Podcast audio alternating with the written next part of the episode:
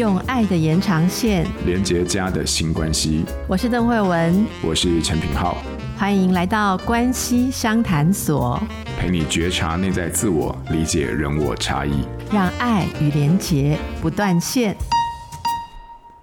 Hello，各位朋友，大家好，我是品浩，欢迎来到关系相谈所，让我们聊聊这个关系当中的大小事。那不知道这个星期大家过得好不好啊？我不知道你有没有观察到，就是孩子进入青春期之后，就很多事情变得特别复杂又难搞。我自己以前在学校就是亲子讲座的时候，只要是在小学演讲哦，我一定会跟家长强调一件事情，就是说你们家现在小朋友是不是低年级还是中年级啊？不管，反正就是你呢想办法，就是小朋友在小学的阶段，你去买一支画术好一点的手机哈，然后家长都会。满头疑问说：“为什么要买手机？”我说：“你就是要买画术好一点的手机，然后你那个储存要空间要大一点点。好，因为从现在开始哦，哦，你们要做好一件事情，就是不管你的孩子低年级、中年级还是高年级哦，反正你有空就做好一件事情，就是把他们最可爱的样子拍下来，或者是录下来，就这样拍下来或录下来就对了，保留那个孩子最可爱的模样在你的手机里面。”可爱到什么地步？就是那种可爱到你看了都会觉得心里面会有融化的感觉那种程度，然后看了心情就会觉得非常开心的程度。然后把这些照片放在手机里面收好哈。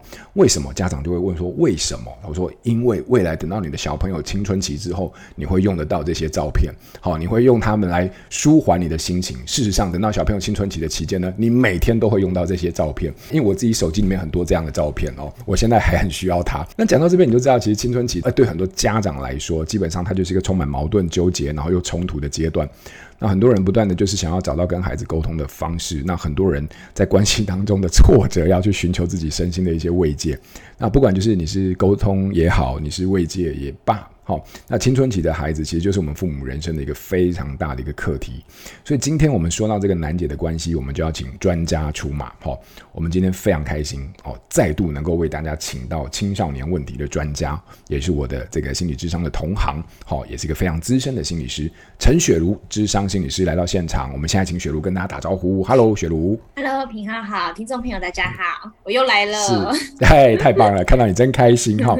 因为我我邀请雪茹是因为。我跟你说，雪茹她有一本著作叫做《青春不是突然就叛逆》。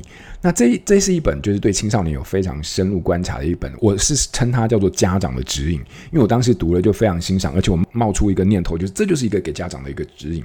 好，所以说我想这次机会难得，我们不妨就以雪茹这本书《青春不是图难就叛逆》作为起点，然后再加上其实亲子天下之前有出版过一本叫做《解码青春期》这两本书呢，我们就以它这两本书作为一个出发，因为这两本书都非常的精彩，而且内容也非常的实用，旁征博引，好来跟大家聊聊青春期的。大小事哦，那在今天呢、我要来跟雪茹讨教之前呢、我也要跟大家对来公布一个好消息，就是我们今天有一个好康，就是要提供给长期支持我们关系相谈所的听友哦。今天你只要听完今天的节目，然后呢，在许愿池分享你觉得这一集哦，哦这一集当中对你最有帮助的一句话，你就有机会抽中。这个我们的证书，那制作单位呢，准备了，分别是雪茹的《青春不是突然就叛逆》，还有我们先前说的《解码青春期》这两本书，要赠送给我们幸运的听友。各位，请你专注啊，保持你的专注，好好的跟着我们一起在今天的这个讨论当中、分享当中呢，我们一起来看看你。在今天的讨论当中，有什么是让你最深刻的一句话？好，好，那我今天要多讲一些有营养的话了。哎、嗯，你没有没有，你讲的每一句话基本上都很有营养，那就看哪哎，我们的听友们哪一句话对他的感触是最深的，那这个东西就由交给听友来决定就好哈。哎，所以欢迎雪茹啊，我们就来问问你啊，因为我知道你对儿童青少年这个领域其实一直都有非常多的。实物的经验呐、然后你写的这本书《青春不是突然就叛逆》，我你刚刚提醒我，我才突然想到，哎，对我是 推荐人，我那时候蛮欣赏这本书的编排内容哈，还有很多很扎实的一些东西，所以非常丰富又细腻。这本书我其实当时就蛮推荐家长去阅读，那现在我仍然在还是推荐家长可以好好的咀嚼一下这本书。你可不可以介绍一下，就是这本书它成书的动机还有内容？嗯。嗯，我觉得有一大部分，虽然我遇到很多的父母，我觉得大家都很认真去上了很多课。就我觉得这是心意，我觉得对于亲子关系其实就很有帮助，就是很有动力去改善这个亲子关系。可是我觉得大家遇到的一个困难是，他可能了解了呃他内在的某些议题，或是原生家庭带给他的某些议题，所以影响到他的亲子关系。可是很多人不知道到底具体该怎么做，该如何改变。所以我这本书我就写了很多具体互动的案例，还有该要怎么样做，就是一些具体的技巧。引导家长可以真的知道该怎么样跟孩子开启对话，可是比较多技法的部分，而不是内在探讨的这个部分。那我就提供了，比如说孩子网络成瘾啊、拒学啊，都在用手机呀、或者是很多孩子在国高中的时候出现，我暗恋别人，我失恋，我第一次面对失恋，我觉得我的世界天崩地裂。那家长就会不理解，你失恋而已，你有什么好天崩地裂？因为家长可能失恋过无数次了，可是对孩子来讲，这就是一个。很大的事情，然后他不知道他的情绪什么时候会结束，或是孩子他遇到了性别认同的问题，那这些都是孩子他在这个阶段很容易遇到的一些状况。那他第一次遇到这些东西，他可能有很多的情绪，他很多迷惘不知所措，所以我就写下了这一类孩子比较常见的主题，希望让家长比较知道，当孩子遇到了这些问题的时候，该如何去引导孩子。哦，真的，你这样讲，我真的突然觉得把我自己都拉回到我青春期的时候，因为我。以前国高中的时候就第一次失恋，我那一失恋之后，哇天哪！我那两年真的就是完全就是没办法读书，然后每天最怕的就是晚上，因为晚上一来我就知道我又要失眠，好，然后白天在学校就行尸走肉。哦，那我事后回想，如果那个时候可以有一个人真正的懂我，还有我在那个时候处境里面的那些情绪的话，哪怕就是一个。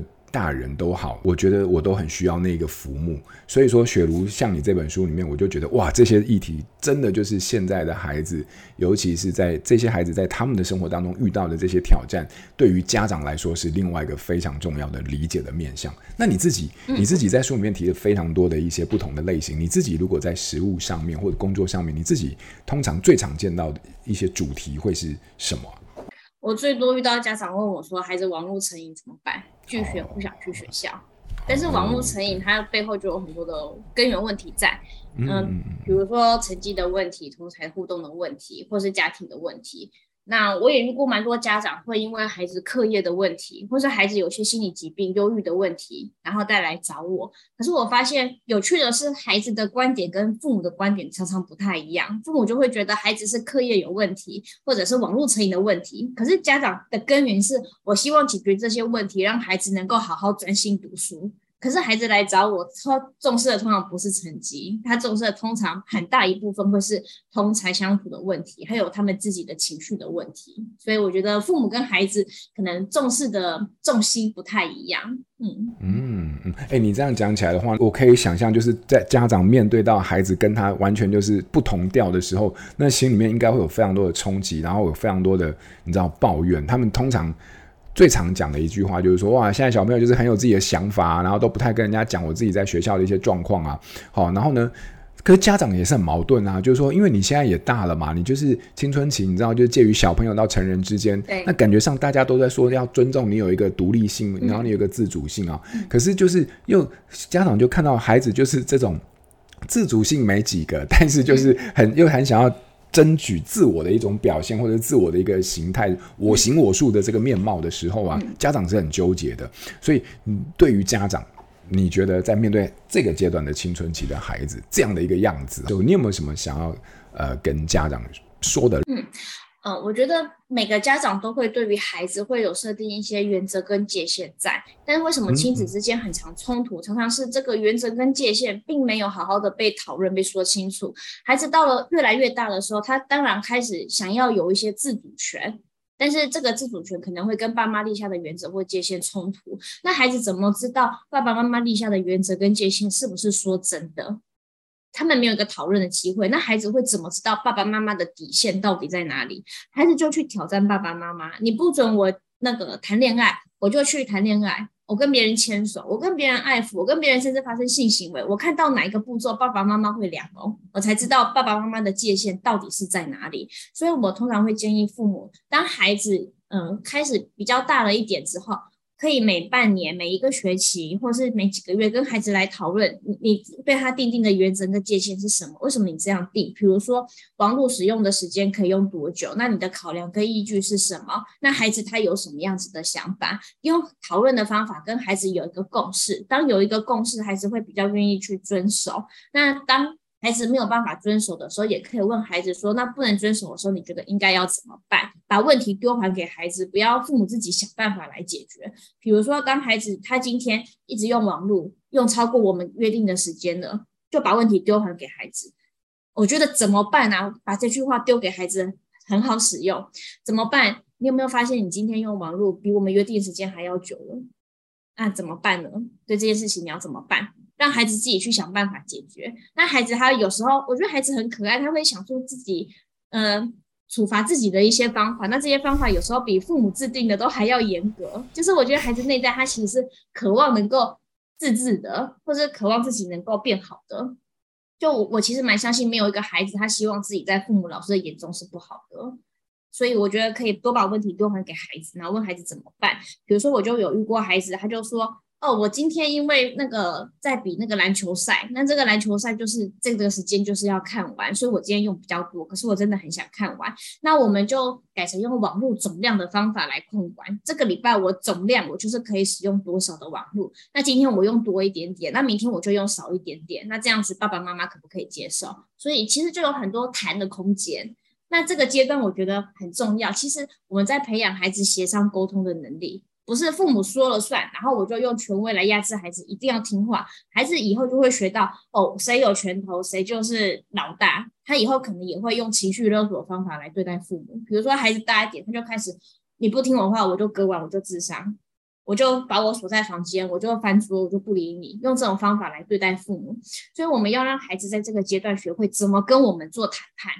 我有过有孩子，他就跟我抱怨说，他的那个金钱。爸爸妈妈给他的零用钱很少，然后他想要买好一点的平板，他都不能够买。我就教他说：“那你要跟你妈谈判呐，你都知道你妈妈会给你 cost down，你就要先提高你的要求。你只要 B 等级的东西，你就故意要跟妈妈说你要 B 加等级，你不要说 A 那个太大的要求，妈妈可能就直接回绝你。你就提一个你要 B 加等级的东西，然后妈妈她就给你 cost down，那刚好就是你要的东西，你心里就不会这么委屈。”要不然你每次都自己很体贴，你就先把自己 cost down 完，然后提出你的最低限制的需求给妈妈，妈妈又给你 cost down，你就觉得超委屈，你就情绪很大，然后两个就很容易起冲突。那这其实都是一些协商谈判的方法，在这个时候趁机教导给孩子，孩子以后就会用在他的工作上面，他就比较不会被欺负。而我很喜欢你的观点，就是很多时候基本上就是说家里面都有他的规则，可是孩子不代表不能在里面去伸张自己的需求或者是欲望。好，可是这个来来回过程当中，以往在传统的家庭里面，我们都会把它觉得这个叫做顶嘴，这个叫做扔头轻骨，好，这个叫做这个得寸进尺。可是，在你看来，这个反而是一个让孩子有开始练习谈判的一个机会，所以他其实是有。能力或权力可以去为自己去做伸张的，或者是去为自己做争取的。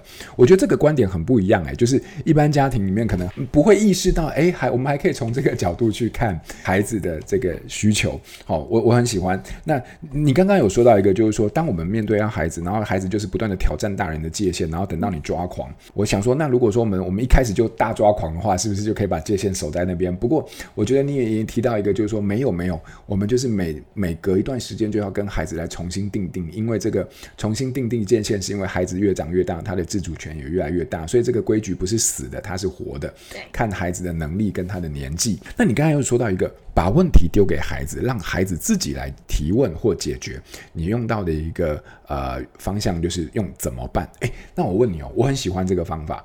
但我不免也想到，你知道，有些青春期的孩子，他在学校里面的那个鬼样子，他就是，你知道，他都往往他你问他怎么办，然后他就会这样，不知道，好，或者你问他怎么办，他就低头就不讲话，就要么就不知道，要么就不讲话。所以遇到这样子，我我才搞不好在家中也会有类似像这样的情况，就是我明明想要把问题丢给他，但他就是在那边拒不配合，在那边不知道，嗯好，就这样。随便你的时候，家长就要又要爆炸了。这个时候，如果是你的话，你大概会怎么来帮家长们来解决一个这样的一个情况？孩子在这时候说不知道，其实是学习来的。他学到了，他从过往的互动经验学到了。我说不知道，我就没事了。家长就会把问题又拿回去帮我解决，或者是我回应了什么，家长就会觉得，哎，我在顶嘴，或是他又抓到更多小辫子来骂我。所以我要最省麻烦的方式就是我说不知道，然后我就让家长念，我就左耳进右耳出，我就可以走了。那家长也不用知道我内在到底发生了什么事情。所以这个时候我就会直接问孩子。好，或许你之前没有想过，你现在不知道，没有关系。那我邀请你现在想一想，我就会要他现在想一想。我还会多加一句，因为你的想法跟意见对我来讲很重要。哦，我讲你的想法跟意见对我来讲很重要，孩子他就会开始去想，哎，那他想要，嗯、呃，他他背后的状态、心理状态到底是什么样子？那这时候家长接受这个沉默的时间很重要。你在一开始你要孩子去想的时候，孩子他就会想说，哦，我就沉默，我看。谁先扛不住？我不尴尬，尴尬的就是别人。哎，这是京剧。我不尴尬，尴尬的就是别人。送礼的机会来了。没错。那家长要忍住这个沉默的尴尬，然后孩子就会忍受不住，孩子就会先讲一两句话，讲出来之后，家长这时候不要马上急着又否定孩子或给孩子一些意见，家长要。忍住，然后听，然后让孩子讲更多出来。这时候，这就是理解孩子内在到底发生了什么，一个开门转移的钥匙。要不然，很多人就会说：“老师，我不知道孩子到底怎么了。”如果是我，我也不知道。我们又不是算命师，我不会看一眼他的面相就知道他怎么了。我一定要让他自己说出他怎么了。那孩子要怎么样说？我是先用沉默，然后引导他来讲话，他就会练习到他在跟我的对话中他是有压力的，他不能说不知道就打发我，我就会等他。可是我等他的时候，我不是怒视着等他，我也不是很烦躁在那边等他，我就会用很温和的眼神看着他，我就很很自在的在这个沉默的时间，然后再接纳他，等待他来开口说话，这个态度蛮重要的。那孩子慢慢的就会知道。他不能讲不知道，因为我就是会等他讲，他以后他就会慢慢的说出他自己的想法。那这是对孩子来讲情绪表达一个很重要的练习。了解，我觉得你刚刚好像在呃在跟我们分享这个，就是说你会给他一个沉默的时候，我感觉仿佛好像你也在设定一个我大人沟通的界限，就是说你从我这边，当我在问出问题的时候。逃避不是一个我们可以接受的方式，所以说你也在很温和的去建立一个界限。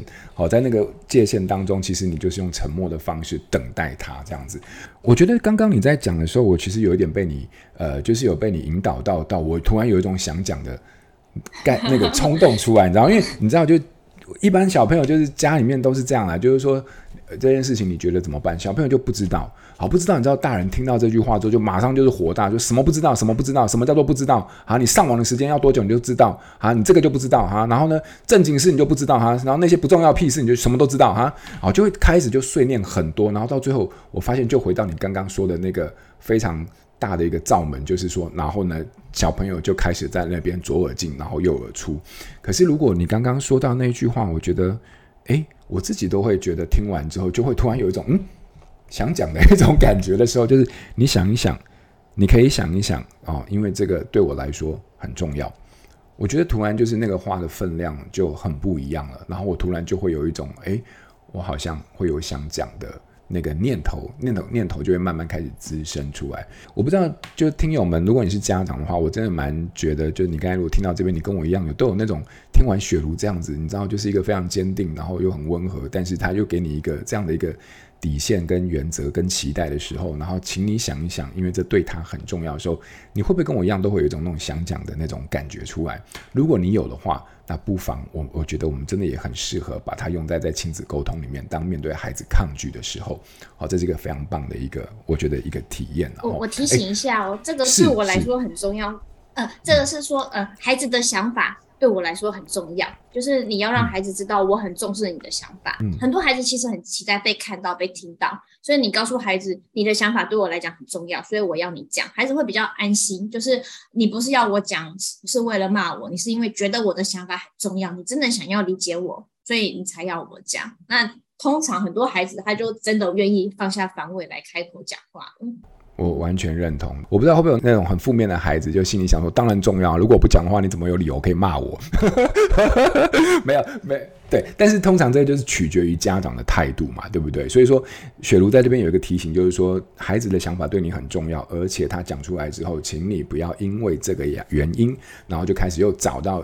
一大堆的理由，然后呢，肆无忌惮的骂孩子，因为你想要做的是沟通，而不是想要把孩子推得更远。好、哦，我们在面对孩子，在很多，比如说像沟通的这样的一个提醒之下，那我想要多问问你，因为你刚刚有说到，其实，在校园里面遇到很多，我刚才听到网络人际学习等等，这个家长也都很。很在意嘛，其实家长都很在意学习啦，然后也很看不过去网络啦，然后又很担心人际关系啊。就呃，这个人网络人际或者是呃学习，你有没有哪一个你觉得诶，你想要跟家长们分享的一个议题？然后你的观察还有你的建议。好，我我分享家长最在意的学习好了。嗯，就是我发现现在有很多的孩子，因为现在少子化，然后很多的孩子其实也很知道家长对他的期待，所以我遇到很多的孩子，他也会蛮要求自己，就是我的成绩、我的课业一定要好。但是他们很常有一个危险是，比如说他升上国中、升上高中之后，他发现人外有人，天外有天，他没有办法再像国小一样很轻易的达到前三名，他就会开始怀疑自己的能力，然后会觉得成绩就好像等于我没有价值，即便父母他可能。不见得这么认为，可是孩子他可能就从父母无形中的一些，比如说他会去跟人家比较成绩呀、之类的，就是根深蒂固的认为成绩就等于我没有价值，所以我会引导家长怎么样帮孩子设定目标。我会发现很多孩子设定的目标都很抽象，比如说我就是要考前三名。我就是要考哦，或许我成绩没有那么好，我就是要考第十五名。我就问孩子说：“为什么你是设定要考第十五名？”因为十五名就是一个中上的成绩，我就好像我是一个中上的人，我还没有太糟。但如果我考一个中下的成绩，好像我就是一个中下的人，我好糟糕，就是很莫名其妙的这个设定一个成绩的标准。那达不到，他就会开始自我否定自己，我好烂了，我好想读书，可是我读了之后一直没有用，我也觉得好挫折，我不知道该怎么办。我就沉迷在网络之中，所以很多孩子他就逃到网络之中去。我就会提醒家长，帮孩子设定成绩要更具体化一点点。要是第一个，要是具体可行的，而且要是微微的努力就可以达到的，要有一个重训的概念。你不要孩子他明明只能考第二十名，你要他设定一个前三名的目标，这就好像他要举起一个很重的哑铃，他拿不起来，他就会粉身碎骨，他就会被压垮了。要有一个重训的概念，他可能第。考第二十名，他下次可以考第几名？可能第十九名、第十八名，这可能是他比较能够达到的一个目标。可是这个目标还是太抽象，你要再帮孩子更具体化，你要怎么做帮自己达到第十八名、第十九名？孩子他可能就会分析哦，我的文科、国文、英文。都还不错，那我就维持目前的科目的成绩就好，我的学习就时间就维持目前的读书方法。可是我的数学比较不好一点点，我如果再多答对一题，我就有机会再多进步一名。那我要怎么帮自己多答对一题？他可能就是哦，我每天要再多算半个小时的数学，我就会再扮演反派角色哦。孩子啊，你确定吗？再多算半个小时，你每天补完习回家，然后弄好都已经十一点快十二点了，你再多半个小时去算数学，你 OK 吗？你？光是想，你会不会就觉得很有压力？还是你觉得很轻松可以达成？如果孩子光是想就觉得很有压力，这个目标就对孩子来讲是一个太有压力的目标。所以我要孩子再调整。那怎么样是你可以达到，可是不会太有压力？比如说孩子就说：“那我每天算个十分钟。”那我就会说：“好，那你执行一个礼拜看看。”那我还会提醒孩子一件事情：你要用实验的心态去执行。你实验看看，你每天多算十分钟，O 不 OK？我要让孩子。能够有个意识，是他对于他的目标设定是有弹性的。我每天算十分钟，我觉得太轻松了，我就可以下次是每天算二十分钟。但是我觉得每天算十分钟对我来讲可能还是太有压力，我达不到。我想象中我可以做到，但实际上我做不到。我可以再调整，我可以再调整五分钟的时间就好了。不然很多孩子他对于目标设定很死，我设定十分钟，我就是一定要做到。我做不到，我就开始觉得我怎么那么烂，我连多做个十分钟我都做不到，我就是一个好烂的人哦。他就开始又负向攻击自己，然后就会觉得这个解决问题的方法没有用，而我又不知道该怎么解决，他就瘫痪在那边。可是很多时候不是这个解决问题方法没有用，而是有一些小细节需要去调整。所以我就会告诉孩子，你的目标制定，你要具体可行，为努力就可以达到。而且我们用实验的心态来做做看，你实验了，你觉得有问题，我们再回来讨论，再调整，就慢慢帮他找到一个适合他的方法，而不是一试定终身，不行就好像一翻两瞪眼就失败的那种感觉。嗯嗯哦。我听你这样讲，我真的觉得非常认同，因为我自己要忍不住想要举一个生活当中我朋友的例子。我有个朋友很好的朋友，然后他小朋友也是大概差不多国高中的那个阶段，然后就像你说的那个。一段、二段的时候，基本上他在考试的时候，哇，那个真成绩就是一塌糊涂。后来就是说我朋友他开始就帮他设定那个目标，然后那目标就是真的就是离他一段、二段的成绩不会太远，然后他可以达成。可是那个里面在具体执行的那个内容跟计划上面就非常非常的仔细。好，那个仔细就是说是讨论到你可以操作的方式，比如说那个国文呐、啊，好，比如说要做笔记，OK，这个这超级。抽象的，应该是说，你国文每天上完课之后，你回到家之后，你要自己拿一个笔记本，然后把你那一天你觉得很重要的这个国文课的内容，比如说呃文言文的部分，你就把它自己试着翻译一遍。然后呢，还有包含那个生词，然后字词呢，你觉得你不熟悉的，你把它写下来，好，等等，要做到这个地步，好，然后呢，这个是可能国文的部分，然后英文就是每天都要做什么样的练习，然后背多少单字，结果他们就这样子练习了，大概可能从二段到三段的时候，哎，突然就看到那个成绩，其实它就有一个非常明显的一个增长，所以很多时候我发现，呃，我们都会给孩子一些目标跟期待，可是那个东西往往就缺乏一个非常具体可以去操作。去落实的一个技巧跟方法，而这些东西，如果我们家长不带着孩子一起来尝试跟呃实验的话，那只会让孩子不断的设定目标，但是达不到目标，然后更加自我怀疑。好，所以我觉得雪茹帮我们呃提出了一个非常重要的一个观点，就是你可以发现。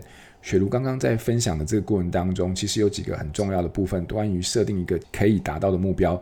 第二个具体的方法，而且很重要的是，你会发现用实验的精神在旁。实验的精神就是避免自己犯错之后不断的责怪自己，而是我们在实验之后可以发现，如果不适用，我们可以再换一个方法。好，这是一个非常重要的一个心理的态度，就是说，诶，我还有很多方法可以运用，人生不是只有一种方法，这个错了，我们可以选择另外一个。那这是一个非常重要的精神。然后再来，其实整个过程当中，其实家长都是需要全程的参与的，然后跟孩子去讨论，而且要越具体越好的计划。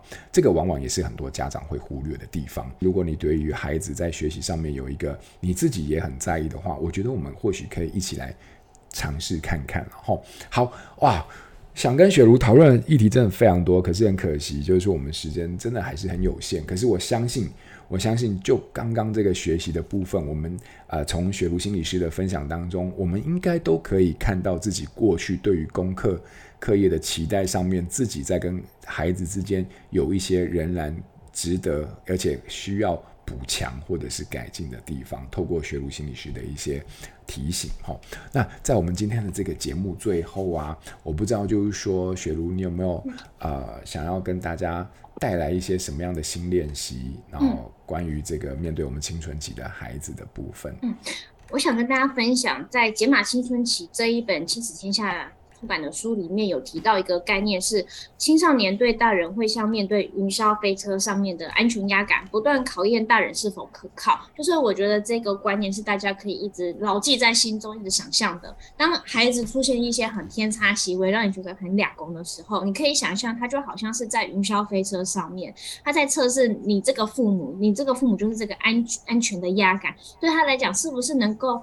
足够稳固，能够去保护他的，他其实是在测试你是不是一个安全可靠的一个大人。那很多时候，父母在学习这些心理学、一些教养概念的时候，会把它尝试用在跟孩子之间的互动上。可是会发现哦，当你改变了，孩子他不但没有变好，孩子甚至会变得更糟。这是一个很常见的现象，因为孩子他会不知道父母在玩什么把戏。爸爸妈妈今天学了萨提尔，问我说：“诶，那你怎么了？你的内在的观点是什么？”然后好好的要问我的时候，我就会觉得爸妈在搞什么鬼呀？他是不是又想要骗我？然后又想要更……嗯，我我讲了什么，他又要骂我，骂得更凶，所以孩子就会变得更糟，来测试爸爸妈妈是真的改变了，还是只是一个假象。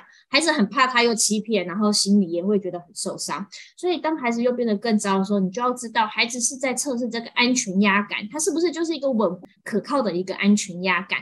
当我们持之以恒的改变跟孩子沟通的方法，孩子也会从我们的身上学习到一个新的沟通的方式。那最后也想要分享给大家，在《解码青春期》这本书第四十一页有提到该怎么样去陪伴青少年的孩子，因为很多的爸爸妈妈都觉得青少年的孩子好像同才很重要，都不想跟爸妈相处，在客厅就拿着手机，然后跟爸妈一句话也不聊。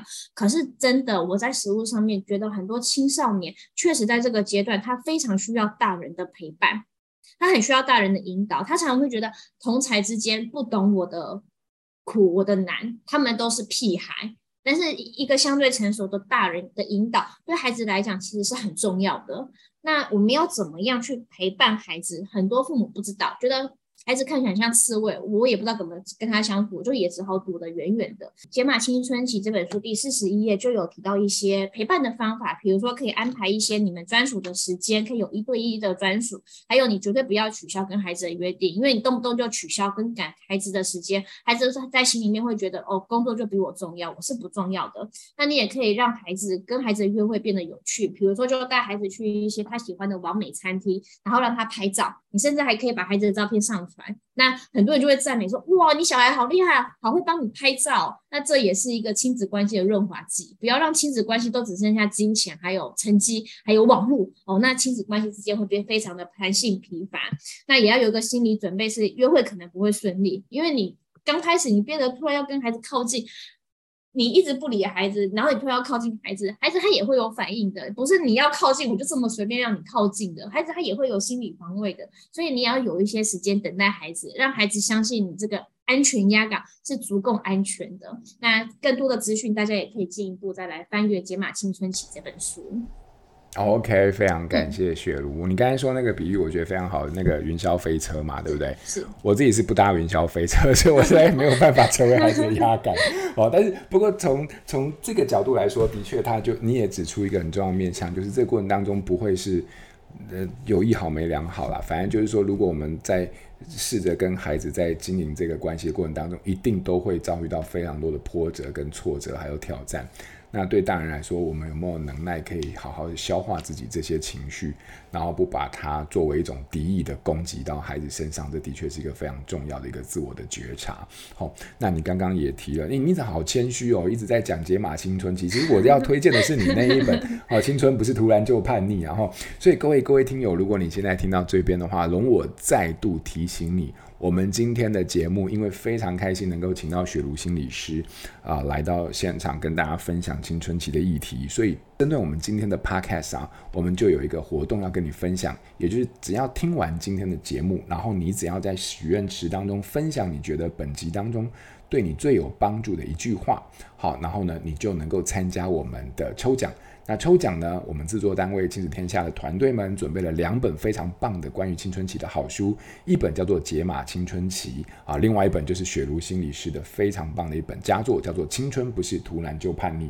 那这两本书呢，我们就会在这个活动之后呢，来抽给两位参与我们今天的这个活动的听友哦。所以请大家好好的回听，或者是说好好的再整理一下今天啊。有哪一句话对你来说真的是非常受用，而且或者是又打中你的这个脑袋，然后让你好像有一种哎，的确有共感的话、共鸣的话，都非常欢迎，不限任何的呃内容，好吗？好，所以今天非常感谢雪茹呃心理师的呃跟我们一起在线上跟大家做交流，非常非常受用，而且非常非常喜欢雪茹对于很多青春期孩子的一些观察，以及对于家长的建议。也希望对各位听友同样受用。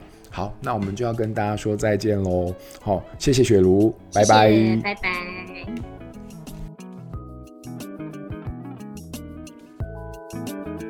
亲子天下 Podcast，周一到周六谈教育、聊生活，开启美好新关系。